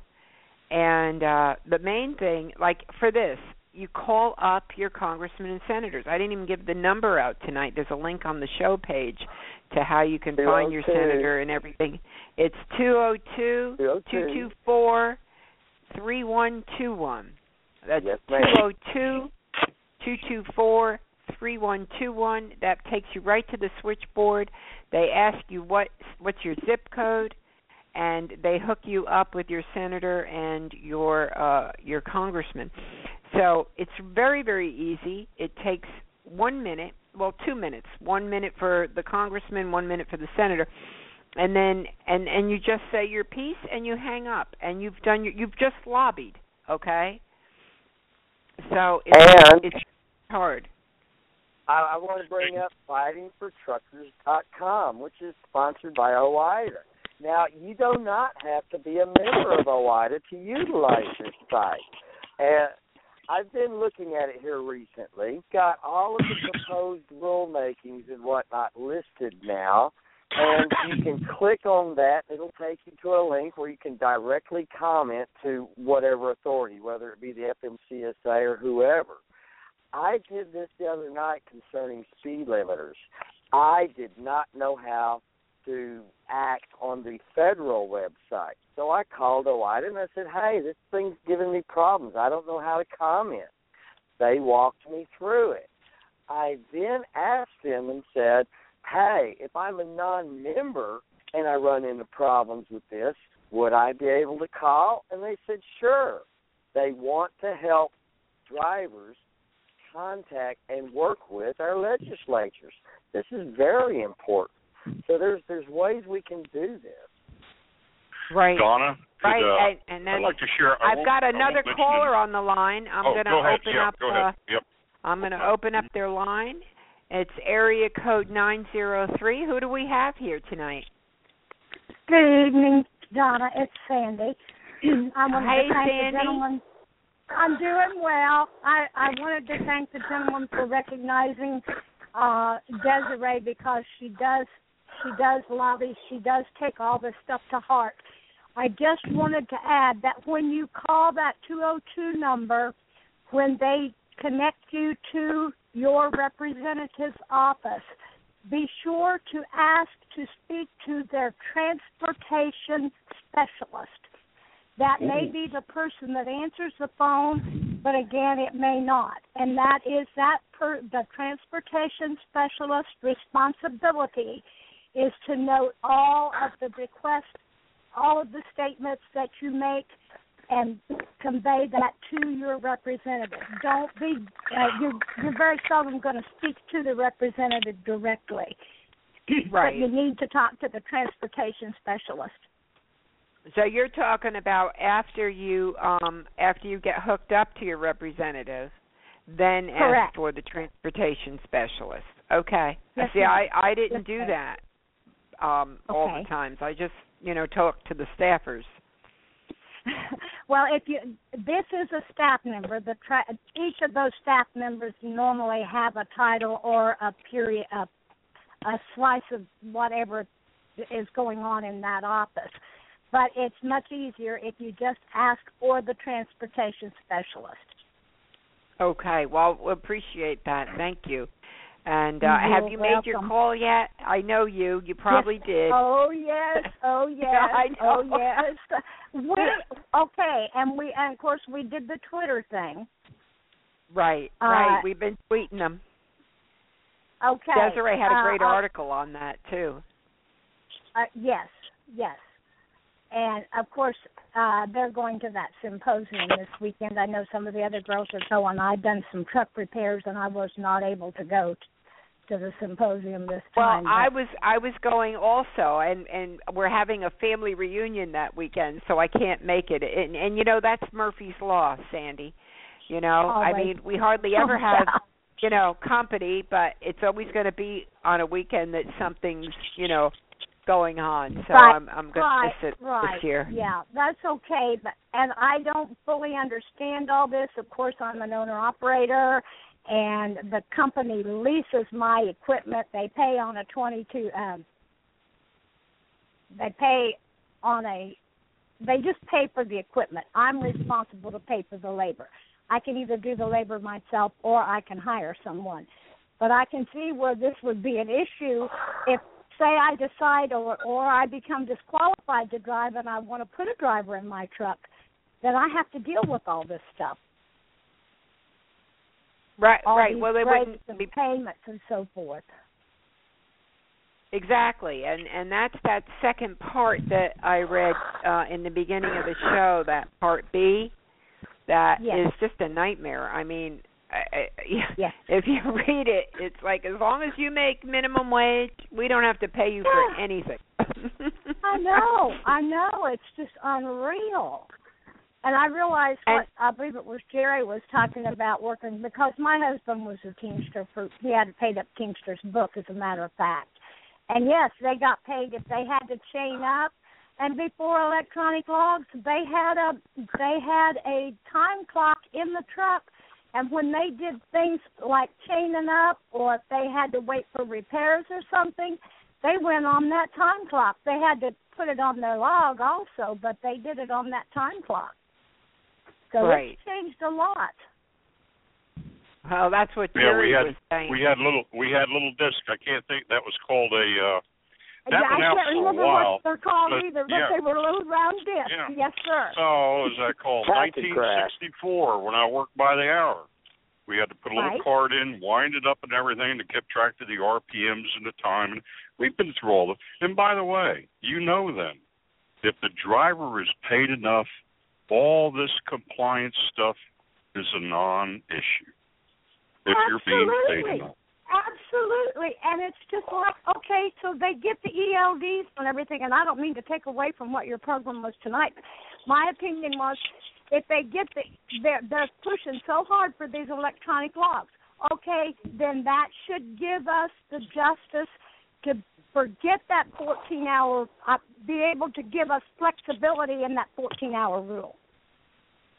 You know, you and I would agree.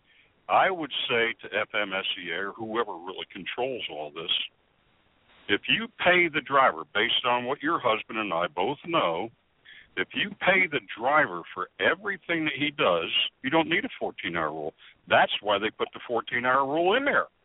Because the poor drivers are working themselves to death.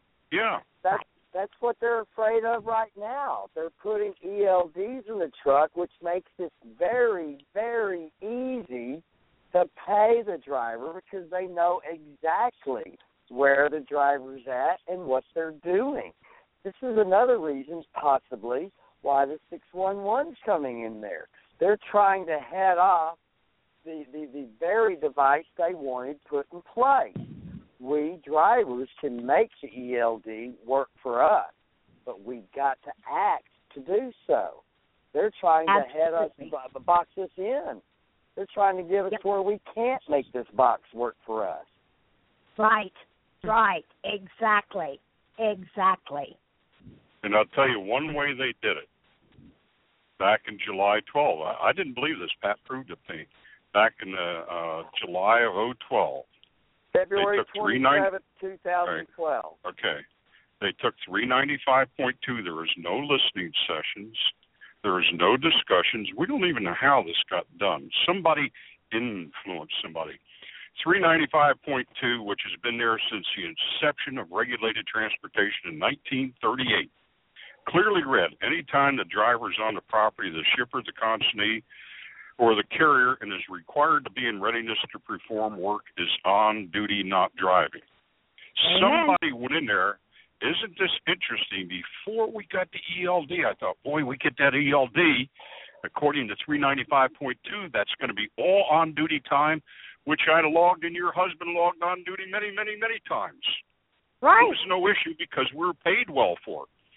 Those son of a guns went in there and had that reworded as a driver can now be resting in the cab. He can put himself off duty, this and nobody even discussed it. So if we still had 395.2 the way it was for 40 or 50 years, we got it made. Because now the ELD shows us at the shipper consignee, we are required to be in readiness to perform work. Excuse me.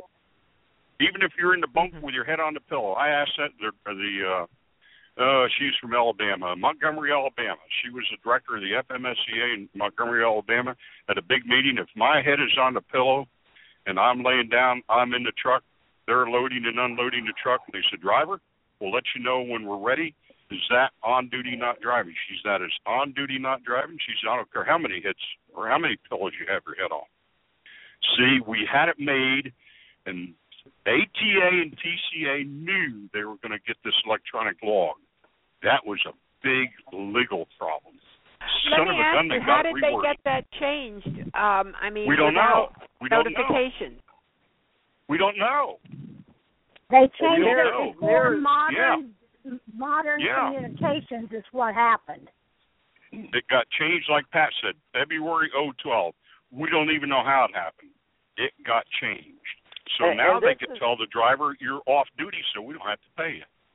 This is very, very shady territory when you get into reading it. Uh, we we have gotten by for so many years logging off duty, even though we were supposed to be logged on duty, not driving. That it was pretty much ignored. Um, when you get into this changeover that legally allows a driver to log off duty if they have been relieved of full responsibility of truck and load. This gets legally this gets this terminology gets a little bit shady here. Uh, Thank can you. the shipper can the shipper say go sit in your truck driver and that constitutes that you you legally can log off duty? There's a lot of gray area here. I don't want to get in too deep in it, but I've been having a lot of conversations with people about this, and there's there's varying viewpoints on it. I don't I don't see how any driver that's a thousand miles away from home can be relieved of duty from their truck when they're waiting to load or offload legally. How can this be done? You're relieved of all duty, but you can't leave the site. You got to wait until it's loaded or offloaded. That's not being Mhm. relieved of duty or responsibility. We got But is it- snookered. But, And where but is it? isn't Where was this this? Where isn't this Pardon? where this isn't this where this writing comes in? When it gets to this point, they're going to be able to not pay you for that time. Is this not what we're talking about? Exactly. Yeah, and by the way, doesn't that seem Exactly. doesn't that seem to be doesn't that seem to be kind of a coincidence? Because your husband and I, and that was the rule. That's why we knew it. Three ninety five point two. We all knew that. Right. And somewhere along the line, behind the scenes, they rewrote the darn thing. So now they can come along and say, "Oh no, we don't have to pay for that time. You you were Exactly. resting in the cab. You were off duty, so we don't have to pay you now. Your husband and I got paid for it because Right. we were on duty, not driving." Yeah. Right. The, FM, the FMCSA last year proposed that drivers be paid at least minimum wage while detention pay while waiting to load or offload.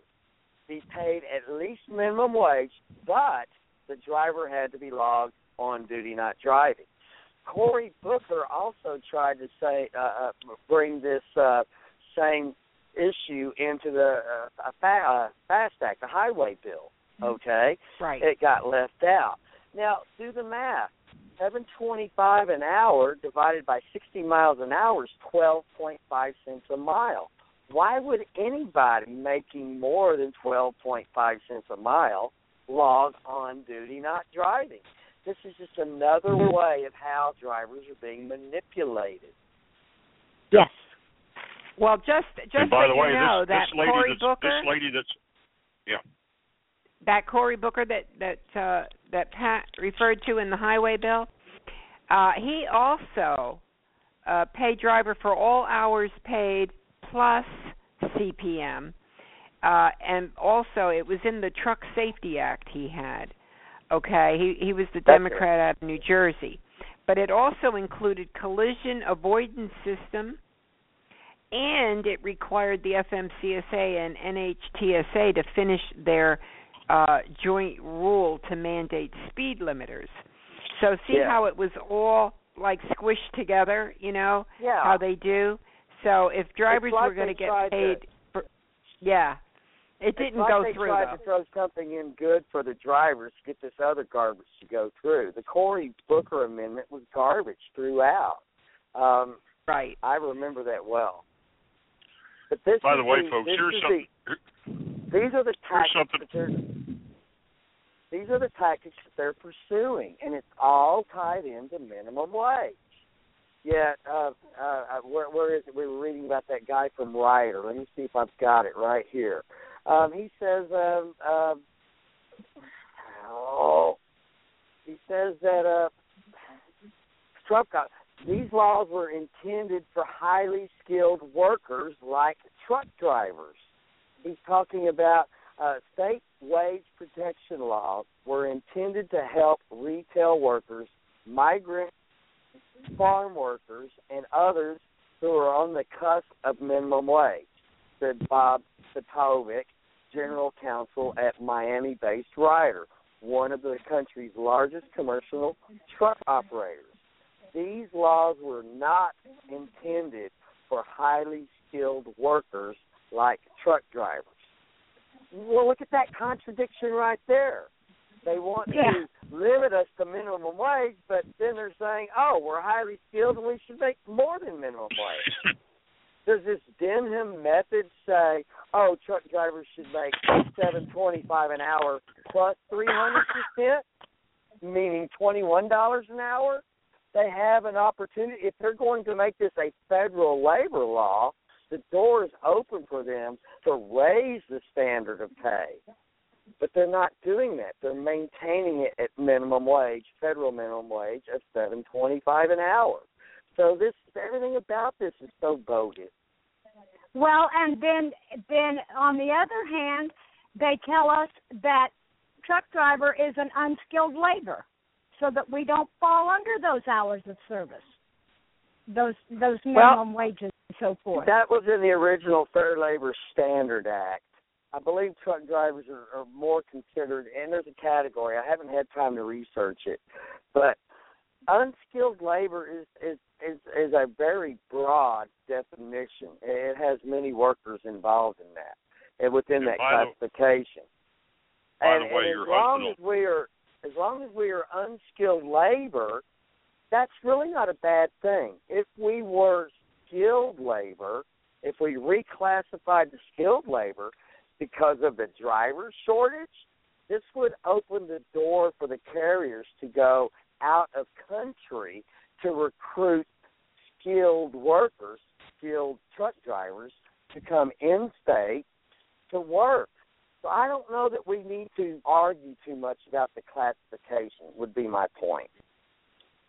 That's Well, exactly you'd still right. be That- getting time that and a was half. Taught to us, that was taught to us many years ago. I always thought we should be skilled labor, and somebody who knew a lot about this said, "Be careful about that." Because if you see as unskilled labor, they can't bring temporary foreign workers in and all that kind of stuff because we're unskilled labor. Go to skilled labor, and the next year you're going. It's called the uh, uh, something or other Immigration Act. Then they can bring people into the green cards and really flood the market with foreign labor. So stay away. I know it sounds good. It kind of hurts your heart a little bit. It did mine, still does. But we want to be very, very careful about that because that Yeah. opens up a whole new immigration situation. Yes. Yes, it does. Unfortunately. And your husband learned it the same place I did. Yep. And see, for the drivers who think more hours, more hours is the answer. Hey, Pat's got it on the list of something he's got there tonight. Your LTL local drivers who are home Okay. every night that work eight, nine hours a day with plenty of benefits because there's only a 6% turnover in the LTL industry, by the way. I think FedEx may run nine, but less than 10% turnover driving trucks. Those guys made what, Pat? Fifty-five thousand dollars last year, Oh, I'm rushing to find the list. I thought and, I and they're only prepared. working. Now think about this: at the most, you're getting maybe two hours a day overtime. So that would be what four. So they're working twenty-two hundred hours a year. The average driver out here, according to the industry's own numbers, is about 40 hours a week waiting for loading and unloading, in addition to the 82 hours a week he's driving. So they're working 6,000 hours a year to earn, according to Bob Costello of the Vice President of Economics, the American Trucking Association, $39,000, which is 10% less than the charts I gave you, Pat, of what a truckload driver was making in 1980. Yes, I found it. Bob Costello has been on the radio, Sirius XM, whatever, um, letting it be known that drivers average thirty nine thousand five hundred twenty dollars, 2014, and, and this number was taken from the 2014 Bureau of Labor Statistics. However, during the uh, driver recruiting conference held in Nashville recently, the ATA published this as a recruiting tool. These numbers, uh, regular route van, uh, be about forty-six thousand dollars. Flatbed at fifty thousand dollars. Van dedicated about fifty-one thousand dollars. LTL local pickup and delivery about fifty three thousand dollars. Goes on and on. It, it ends out with a privately operated van only at about seventy four thousand dollars. And I'm having to kind of estimate here because this is a bar graph. But again, Bob Costello, thirty nine thousand five hundred. Bureau of Labor Statistics average earning of average truck driver for that year. But these are the numbers they are promoting to recruit new drivers into the industry. So this is just another example how they manipulate numbers for their advantage. But, but let's look at it and make it personal.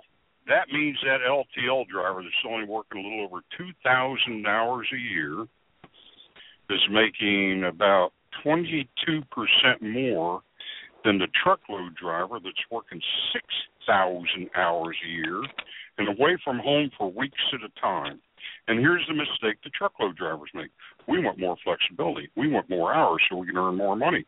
The history is clearly there. The more hours you work, the less you're going to earn, and that's because of the law of supply and demand.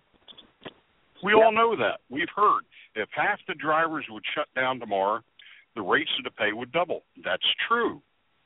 But every driver that's, uh, including me, when we just add more, find more ways of adding more hours to our week, we've made ourselves more available, which is equal to adding more capacity relative to demand. Fourth grade, we were taught the law of supply and demand. Remember, you got ten people and five apples. The value of those apples just went up. If you had two people and five apples, the value of the apples just went down proportionately. This is what we do to ourselves. Mm. Drivers are misled to believe that the ELD is going to, and it will, it will. The ELD is going to tighten capacity. The problem we have is there's two ways of, of there's two ways of adding capacity or using a capacity. When, when capacity gets short, you can either add capacity, put more trucks on the road, or you can use the current capacity more efficiently. As long as drivers are not getting paid, it is cost effective to simply add more trucks, add more drivers. When that happens, there's overcapacity, there's less freight for us all to share amongst ourselves. We all end up making less. Uh, the only way to do this, in my mind, is to use the capacity we have efficiently. Use it efficiently. We have overcapacity right now at a time, well, not at a time, they've been talking driver shortage for 30, 40 years. Why is this? Do we really have a driver shortage? Come on, we've got more no, drivers out there than not. we know what to do with. By the way, Pat, I'd like to take this opportunity here to share with the owner operator business community some real valid numbers. I'm sure the other lady on the line, I can't think of her name, she Sandy. could probably attest Sandy. to the Sandy. Okay, Sandy, we come from the same school. Okay, Yeah. 1984, the old interstate motor freight closes up. I become an owner operator.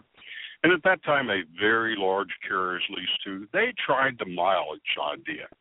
And the going rate per mile, MS carriers and many, many others, they were paying 80 cents a mile to an owner operator. Mm-hmm. And I paid sixty-one thousand dollars for a brand new truck to haul eighty cent a mile freight. I did it for a few months, went back to percentage. In fact, this company quit it after a year because the drivers weren't making enough at eighty cents. But watch these numbers: eighty cents a mile in nineteen eighty-four. In 2015 would be what a dollar eighty-six a mile today. Dollar Have the eighty-four, same- yes. all right, to have the same standard of living, an owner operator needs to earn a dollar eighty four today by the mile. Most carriers are only paying in around ninety ninety five. So that says to me, wait a minute, there's ninety cents a mile missing in every mileage oriented owner operator settlement. 90 cents a mile times 120,000 miles a year is $108,000 missing out of owner operator settlements working by the mile. Now, in the meantime, That same sixty-one thousand dollar truck, I just paid a hundred and forty-three thousand for the same model truck, so I could haul ninety-one cent a mile freight. What's Let's wrong go with back this to the picture, folks? Let's go back to the HEA. The HEA has let it be known that it's costing their members an average of a dollar seventy a mile to operate a truck. Now, this of course includes labor, pay to the driver. But on the other hand, they're leasing, they're paying their lease drivers, like you said, ninety, ninety-five cents a mile, maybe even a dollar a mile, plus a fuel surcharge. Well, right now, fuel surcharge is next to nothing. We're getting paid 16 cents a mile, and we generally are up at the upper scale of fuel surcharge. So I'm guessing right now it might be around eight cents a mile to the average freight hauler. That's a dollar eight a mile when the ATA know the ATA it costs them a dollar seventy a mile. They're making money off of this by putting drivers into their lease purchase programs. Yeah. All those lease Yeah. drivers, lease purchase drivers are doing is paying for their job and a truck for the company. Mhm. Sandy, I your husband and I, Sandy, your husband and I, in 1982, earning 32 and a quarter cents a mile, thirteen dollars and fifteen cents an hour for non-driving. 32 cents a mile today. Listen to this. Strap yourself in the seat. To have the same standard of living that our families enjoyed in 1982 would take 86 cents a mile today in just driver pay. That's right. We've run the numbers. We've run the Absolutely. numbers. Driver, the average driver, not a specializer, the average driver should be earning 83 to 86 cents a mile today if drivers' wages had kept up with inflation. Um, boy, I remember, This is a large- yeah, I'm looking on Ask the Trucker. I think there's an article about that. Alan wrote it about eight months ago. I, I'm trying to look for it, but I'll post it on the show page. But you're absolutely right. And by the way, some of these numbers that I'm using, everything you know me, Donna, everything I can document. There's a there's a Pat has some copies of this. There was a chart put out, I don't know, 15, 20 years ago, something like that. Compares 1980 wages with 2000 year 2000 I'll, wages. I'll bring it up it was right now. produced it was produced by CAS Information Systems, which is like uh, FTR and uh, Martin Labbe that do the studies, you know, all industrial studies and everything, on behalf of the American Trucking Association. This the numbers we're using are very, very documented. The and everything I do, I bring out of the industry's own numbers, by the way, because it's so easy to embarrass them. They never pay attention to their own numbers. But that's where we're getting these numbers. These aren't made up numbers anywhere. Okay, Sandy will tell you. Then. Uh, 1980. Tru- uh, I had it right here. Okay, wait. 1980. LTL General Freight. Average annual income of twenty-eight thousand two hundred and forty-two dollars. Truckload. Twenty-five thousand two hundred and eighty-seven dollars. See, there's a three thousand dollar difference there. Now compare that to two thousand LTL General Freight, seventy-two thousand nine hundred and eighty-eight dollars. Truckload General Freight, forty-one thousand four hundred and forty-six dollars. That's a difference of thirty thousand dollars. Three thousand dollars difference in nineteen eighty. Thirty thousand dollars difference between LTL drivers and truckload truckload drivers in two thousand. And by the Now way, watch it. These documents are on my website, which is um, truckersunited.org, as well as some other stuff that Jerry gave me. This was my way of, of making it available to y'all to see. These are actual documentation of this stuff. Now, now let's do this. Now we're projecting a little bit, but it's all pretty accurate numbers. You take that seventy-two thousand dollars the LTL driver was earning in the year two thousand, run it through the inflation calculator, and that would be $99,600 today. Now, watch this. That means the truckload driver is now working 40 to 50 hours a week more than the LTL driver to To earn less. sixty thousand dollars a year less than the LTL driver. Wow. The La- Bureau of Labor Statistics for 2014, if I remember right, had the 90 percentile at $61,500, let's say, or $61,000. That's the top 10%. Landstar released something recently that their drivers were averaging $60,000 a year. Okay, and that's average. There's drivers doing more than that and less than that. But but it's astounding that that Landstar drivers aren't even on average aren't even in the top ten percentile, the top ten percent of earnings.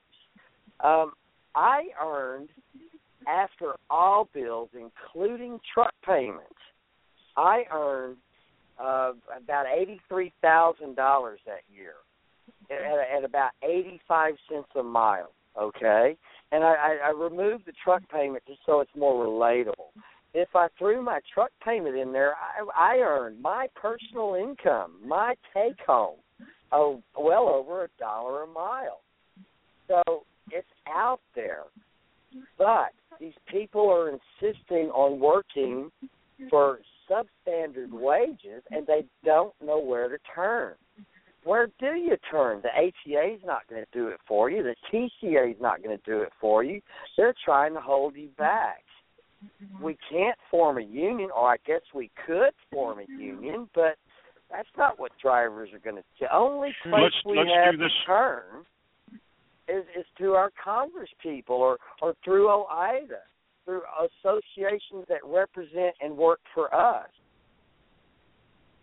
And you know, as bad as it is, as bad as it is, we're trying to keep it from getting worse by Yeah. preventing the 611. Let's look at another documented number. You hear it all day long on on on radio. Walmart, the average new driver at Walmart earns eighty six thousand dollars a year. Wow, that, and you know, I mean, that's way above and most any of the companies out there. Donna, in the past, and uh, Nancy will tell you this. In the past, your private carrier drivers that work for retail carriers, they made quite a bit less than the top paid drivers on LTL line haul jobs. And by the way, there was a time when most of this dry freight out here and a portion of the refrigerated freight moved on what we now call those LTL carriers. Right. The city men, I remember this well. The city men used to love. Now, drivers aren't going to believe this. The old time city drivers that had gotten older, they used to love to take the loads to tire warehouses and food distribution centers because they knew they were going to be there all day lo- unloading the truck. They didn't have to take 15 or 20 pickups. Yeah, the old timers wanted to unload the tires and unload the groceries so they didn't really have to drive that much. That was a Hey, guys. desirable freight. Yeah. I hate to break it up, but I'm looking at my time, and this they they're going to cut us off in one minute and fifty seconds. So I just want to. um well, first of all, I want to thank everybody. Thanks, Pat, and thanks, Jerry, for coming on here. But I think it's important I give this number out to call your representatives uh, to say no to prov- the provision, which is Section 611 in the FAA bill. And the number is Uh, uh, 202 224 3121 and um, I, I'm just going to let everybody say, you know, a final word, uh, if you want to, on on the end of this show. Um, Pat, it's- it's Jerry, six- Sandy? It's section. It's section. Oh, by the way, 611, 611 of the Air Act. That's A I I R Act. The Air Act. Right. That's what we're, we uh, want to have stricken from the bill. Right. And I think they they know it's either FAA uh bill or the Air Act. I think they're they're kind of used the same. But either way, just call up and make and as Sandy said, you have to ask for the transportation specialist when they hook you up to your uh senator or representative. Um what were you going to say, Jerry? Oh, when it comes to the ATA and TCA, when they call other programs and they hit you with that all for one and one for all, don't believe Right. okay. And stand in. I'm just going to give a shout out, Sandy. What is your title over at Real Women in Trucking? Are are you the vice president? Yes, ma'am. I am vice president. Yes, ma'am. Okay. and uh, But and, but that and- was one of the reasons that we incorporated as a 501c6. We would like to be able to do more. Uh, it's it's all a matter of funding. But any of you guys got any ideas how we can get a little more funding? Desiree is an outstanding spokesperson. Yes. She speaks well and she gets the point across, and she can she can uh, debate and not get angry. My problem is I get angry and then then it's all down the drain. I've had the privilege well- of spending a little time with Desiree, and I, I find that she's a remarkable person, a very, very nice lady to deal with, and she has the trucker's interest at heart. oh, definitely. Absolutely. Well, yes, and We've known each driving other for quite a while. I think since 2008. I can't remember, but anyway, and um Pat Hockaday is from Truckers United. Uh everybody listening out there, you want to go check that out. And like you said, there's a lot of advocacy groups, and just say no to the um FAA bill section 611 or, or the Air Act. If you mention either one of those when you call your representatives, uh, they'll know. Well, I'm going to say good night, everybody, and I'm going to tell you, I'm going to look at the debates tonight because I think there's going to be flames thrown on that stage. Uh, be, what do you, I, I, I, Sandy? Are you still rooting for the same person you told me you were, Yes. Gas? Yes, ma'am. Yes, ma'am. I already did my early voting. I sure did. I voted last week. I sure did. Uh, okay, well, I'm voting for my guy, and um, Okay. That's what and it's we'll all see about. if we'll see if Hey, they Donna? have any. Yeah. Donna, love you all. Yes. Love you all, folks. Huh? Yeah, What is Donna's it? done a lot of work. Boy, I've been dealing with Donna over the phone for many months now, and you people just don't understand how much work and devotion Donna puts into this. So I, I say, uh, hail, hail to Donna. Thank you so much, Donna. Yes. Oh, Thank hey, thanks. We all put in a lot of work, though. It's it's not me. It's I mean, Alan will come home half dead sometimes, and I've got like five articles I throw over to him, or or, or a post to to to prove for. I mean, Sandy and and everybody and you guys. I know you all work hard. It's it's the passion behind it, and um it's so appreciated because when we inspire one another to work hard and and it's just like a you know uh what would you call it? You know like a domino effect. So i appreciate everybody. Well i'm going to say good night to everybody. I got to watch my debate tonight. And uh and Sandy, we'll see if our guys start throwing flames at each other. Okay. Okay. Night. You're right. All right. Good Good night, everyone. everybody. Good night. Good night. Night.